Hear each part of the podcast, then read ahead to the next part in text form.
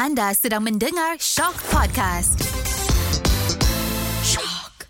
Cintanya emak kepada kita yang menerangkan kita dari gelita rahim kepada cahaya dunia. Dapatkah kita membalasnya? Terfikirkah kita berapa banyak dosa kita terhadap ibu yang tertimbang dalam neraca? Kerana dosa kepada ibu, layakkah kita ke syurga? Atau tertempahkah tiket kita ke neraka? Ini serangkum kisah dosa-dosa anak yang berlingkar-lingkar dalam masyarakat. Semoga ia menjadi cermin kepada kita. Semoga ia juga menjadi asbab Ramadan kita tahun ini lebih baik dan sempurna. Segalanya hanya di hikmah. Hujan di hati emak. Hari itu 16 Mac 2020 jam 9 malam Situasi semasa wabak ini memerlukan tindakan drastik diambil bagi memulihkan keadaan secepat mungkin. Dan untuk itu kerajaan memutuskan untuk melaksanakan perintah kawalan pergerakan. Seluruh Malaysia gempa apabila Perdana Menteri Malaysia ke-8 mengisytiharkan Perintah Kawalan Pergerakan di bawah Akta Pencegahan dan Pengawalan Penyakit Berjangkit 1988 dan Akta Polis 1967 berkuat kuasa dari 18 hingga 31 Mac di seluruh negara bagi mengekang penularan COVID-19. Dan pada 25 Mac, ini menuntut kerajaan untuk meneruskan perintah kawalan pergerakan bagi satu tempoh masa yang lebih lama. Perdana Menteri melalui siaran langsung kebangsaan mengumumkan bahawa perintah kawalan itu dilanjutkan sehingga 14 April. Hello? Kak Long? Lockdown ni. Macam mana Kak Long nak balik nanti? Malam itu juga adikku Echa menelpon dari kampung. Aku menggaruk kepala yang tidak gatal. Ya, dah empat bulan aku tak balik kampung. Kerana kerja di pejabat menggunung. Tiada siapa mampu menduga. Rupa-rupanya, malapetaka wabak COVID-19 bakal menjungkir balikkan, meranapkan takdir hidup kami. Namaku Tini. Kartini binti Haji Samsudin. Aku merupakan pengurus pemasaran di sebuah syarikat penerbitan. Terlalu banyak perkara pending yang mesti aku langsaikan. Aku aku jadi patah kaki apabila kehilangan dua kaki tangan serentak. Seorang cuti bersalin, yang seorang lagi hmm, masuk hospital sebab pembedahan appendix dan kini sedang cuti sakit. Lama pula tu. Hei, nasib, nasib. Aku mengeluh. Di dalam komputerku ada dua proposal tersangkut. Pihak pengurusan tertinggi sudah bising. Lima acara roadshow untuk mempromosi buku terbaru terbitan syarikat kami yang telah pun kami rancang untuk mengisi kalender tahun 2020 walau apa cara sekalipun mesti aku gerakkan. By who or by crook, kata orang. Roadshow mesti dilaksanakan. Aku dan tim marketing akan menjelajah ke Penang, ke Ipoh, Melaka serta Johor Bahru dan yang terakhirnya kami akan terbang ke Kota Kinabalu untuk acara penutup Malam Gala Seribu Bintang. Jadi, cuba kalian fikirkan celah mana aku nak balik kampung. Um, hello? Uh, Kak Long? Ni ha, Kak Long mana nak cakap kejap, Mek? Bunyi telefon berdengung, bertukar tangan. Hello? Hello? Tini? Lama dah Tini tak balik. Tini banyak kerja ke? Suara emak tepu dengan rindu. Aku tahu itu. Telefon bimbit adik Echa masih di tangan emak. Hello, Tini. Kerja Tini dah siap ke? Tanya emak lagi. Lembut dan perlahan. Ish, mak ni. Mak, mak ni macam tak faham-faham lah. Kan Tini dah cakap. Staf Tini ni, mak. Dua orang tak ada tau, mak. Suaraku mula melangsing. Seorang sakit kena bedah appendix. Yang seorang lagi pula pergi beranak. Eh, macam tak ada hari lain nak beranak. Geram betul. Aku melepaskan geram. Hello, Mak, Mak dengar tak ni, Mak? Ni ha, Tini ni mak, tak menantangan ni. Macam mana nak balik? Mak ni asyik nak minta balik je. Minggu depan ni mak, Tini dengan tim Tini kena handle road show dekat Penang. Lepas tu, kena pergi Ipoh, kena pergi Melaka, kena pergi JB. Ha, lepas tu pergi Sabah pula. Ish, mak ni pun. Berapa kalilah Tini nak cakap mak? Emak menghela nafas. terasa berat bunyinya. Tak, tak Tini mak tanya je. Sebab dah empat bulan Tini tak balik. Bukan apa Tini. Mak takut Tini sakit. Ih, mak ni orang sihat lah mak. Jangan kecoh-kecoh boleh tak? Aku memancung. Tak. Emak menyambut lagi. Lembut saja. Mak ni sebenarnya nak tanya. Kalau-kalau Tini balik nanti. Tini nak makan apa? Boleh mak buatkan. Kalau Tini nak pengat pisang ke? Kalau Tini nak rendang ayam yang Tini suka tu ke? Mak boleh buatkan. Ih, kecoh lah mak ni. Rendang ayam tu masa raya pun boleh makan mak. Ih, mak ni baru 4 bulan tak balik lah mak. Bukannya 4 tahun. Ya, tiada siapa menduga inilah yang terjadi. Inilah bencana wabak COVID-19 yang akhirnya menjungkir balikkan, meranapkan takdir hidup kami. Perintah Kawalan Pergerakan dilaksanakan berkuat kuasa 18 Mac 2020. Semua perjalanan antara negeri, kecuali perjalanan ke Sarawak, tertakluk kepada kebenaran bertulis daripada pihak polis. Itu pun dengan alasan yang sah dalam tempoh kawalan. Jadi, macam manalah aku nak berentas negeri dari KL nak balik ke Simpang Renggam? Betul tak? Mustahil kan? PDRM mengadakan sekatan jalan raya di seluruh negara. Dan mulai 22 Mac, Angkatan Tentera Malaysia digerakkan untuk membantu PDRM. Radius perjalanan pun terhad kepada 10 km termasuklah untuk tujuan perubatan. Aduh, buntu aku dibuatnya. Program roadshow dibatalkan serta-merta. Tapi tak semudah itu kerana aku diminta untuk segera menghasilkan proposal baru untuk marketing 100% di platform digital. Assalamualaikum. Hello? Hello Kak Long. Echah ni. Kak Long nak beritahu ni. Mak positif COVID. Adik Echah menelefon lagi. Aku terperanjat bukan kepalang. Kak Long, kejap lagi ambulans nak datang ambil mak ni. Aku terperanjat lagi. Emak dah tiga hari demam panas Kak Long. Tadi mak tiba-tiba sesak nafas. Lepas tu mak pingsan. Adik Echah memberitahu dengan suara tertahan-tahan. Demam? Aku memeti. Lah, kenapa tak beritahu Kak Long? Aku bertempik marah. Uh, mak pesan jangan beritahu Kak Long. Hmm, mak kata jangan kacau Kak Long sebab Kak Long sibuk. Mak tak nak peningkan kepala Kak Long. Aku terdiam. Aku masuk tidur dengan perasaan marah, kesal, sebal. Bismillahirrahmanirrahim. Yasin wal Qur'anil Hakim.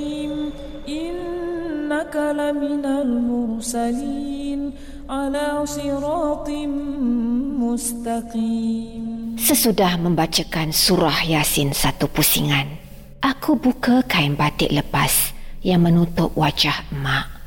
Ya Rab, bibir emak tersenyum seperti berjumpa dunia yang amat kencana dan luar biasa bahagia. Mak! Terjaga daripada mimpi. Dadaku bergelombang, berombak-ombak kencang. Peluk jantan menitik di dahi. Yang kedengaran selepas itu hanyalah bunyi nafasku yang berat dan kasar bergaul dengan bunyi bilah kipas yang berputar-putar di siling. Aku lihat jam di tepi katil. Pukul tiga pagi. Eh, siapa pula telefon pagi-pagi buta ni? Mesti Echa. Aku berbisik. Telefonku capai. Hmm, betul lah. Nama adik Echa mengerdip di skrin. Hello?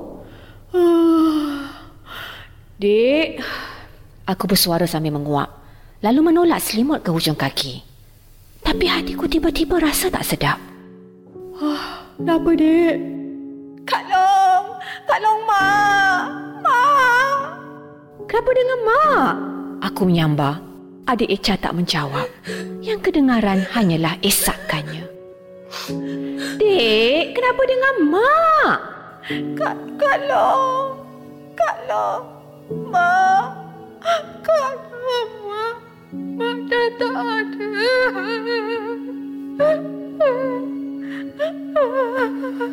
Adik Echa teresak-esak. Suaranya semakin lama semakin sayu.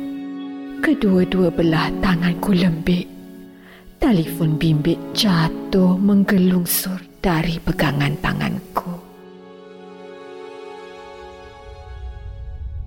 Namaku Nik Salma. Aku merupakan kaki tangan di pusat perubatan ini. Bersama-sama dua lagi petugas wanita yang lain, hari ini kami akan menguruskan satu lagi jenazah mangsa COVID-19. Seorang wanita tua berumur 65 tahun bernama Makcik Halimah.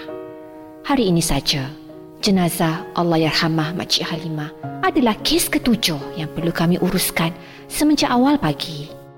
Sebenarnya, tiada yang istimewa tentang jenazah ini. Kecuali ratapan anak perempuannya yang separuh pingsan menunggu di luar bilik mayat. Hatiku terusik apabila mendengar anak perempuannya itu menangis dengan kuat, meminta dosa-dosanya diampunkan dan merayu mahu bertemu untuk memeluk emaknya buat kali yang terakhir. Aku tidak tahu apakah yang terlalu disesali oleh wanita muda itu.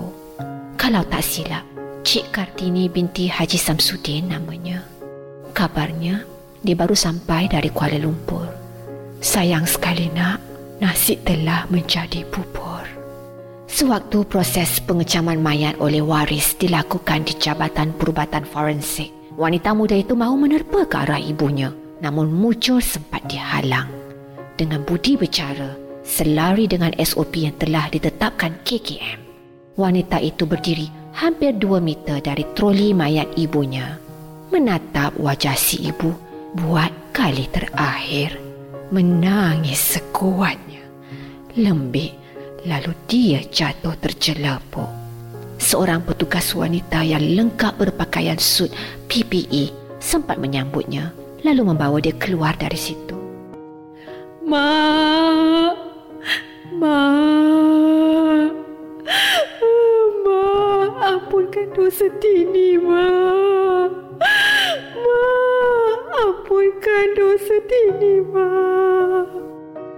Walaupun hati kami tercuit mendengar tangisannya di luar pintu bilik mayat, tugas kami mesti diselesaikan segera. Kami berpandangan sesama sendiri, mengangguk, tanda setuju untuk bermula. Dengan cermat, jenazah Allah Yarhamah Makcik Halimah dibalut beberapa lapis. Pada lapisan pertama, kami menggunakan linen putih. Selepas bentangan kain linen putih membalut tubuh Allah Yarhamah, aku dan dua lagi petugas memasukkan tubuh yang sudah sejuk dan kaku itu ke dalam lapisan kedua iaitu body bag pertama. Dan selepas itu, tubuh jenazah ditutup sekali lagi dengan lapisan ketiga menggunakan body bag kedua. Pada lapisan ketiga ini, semburan nyah kuman dilakukan ke serata jenazah dari bahagian kepala hinggalah ke kakinya. Mak! Mak! Mak, maafkan Tini, Mak! Mak, jangan pergi, Mak! Mak, janganlah pergi, Mak! Aku mendengar lagi dia menangis. Kasihan. Inilah takdir kematian yang ditumpaskan virus COVID-19. Aku menghela nafas berat. Ya Allah, berikanlah kami kekuatan. Berikanlah kami pengampunan. Angkatlah segera musibah ini, Ya Allah. Aku berdoa di dalam hati, lalu fokus kembali kepada proses tayamum yang mesti disempurnakan. Maka proses tayamum jenazah pun dimulakan. Dalam keadaan masih berwuduk, dengan berhati-hati, aku lekapkan kedua-dua tapak tangan ke atas permukaan debu tayamum pada kertas A4 pertama.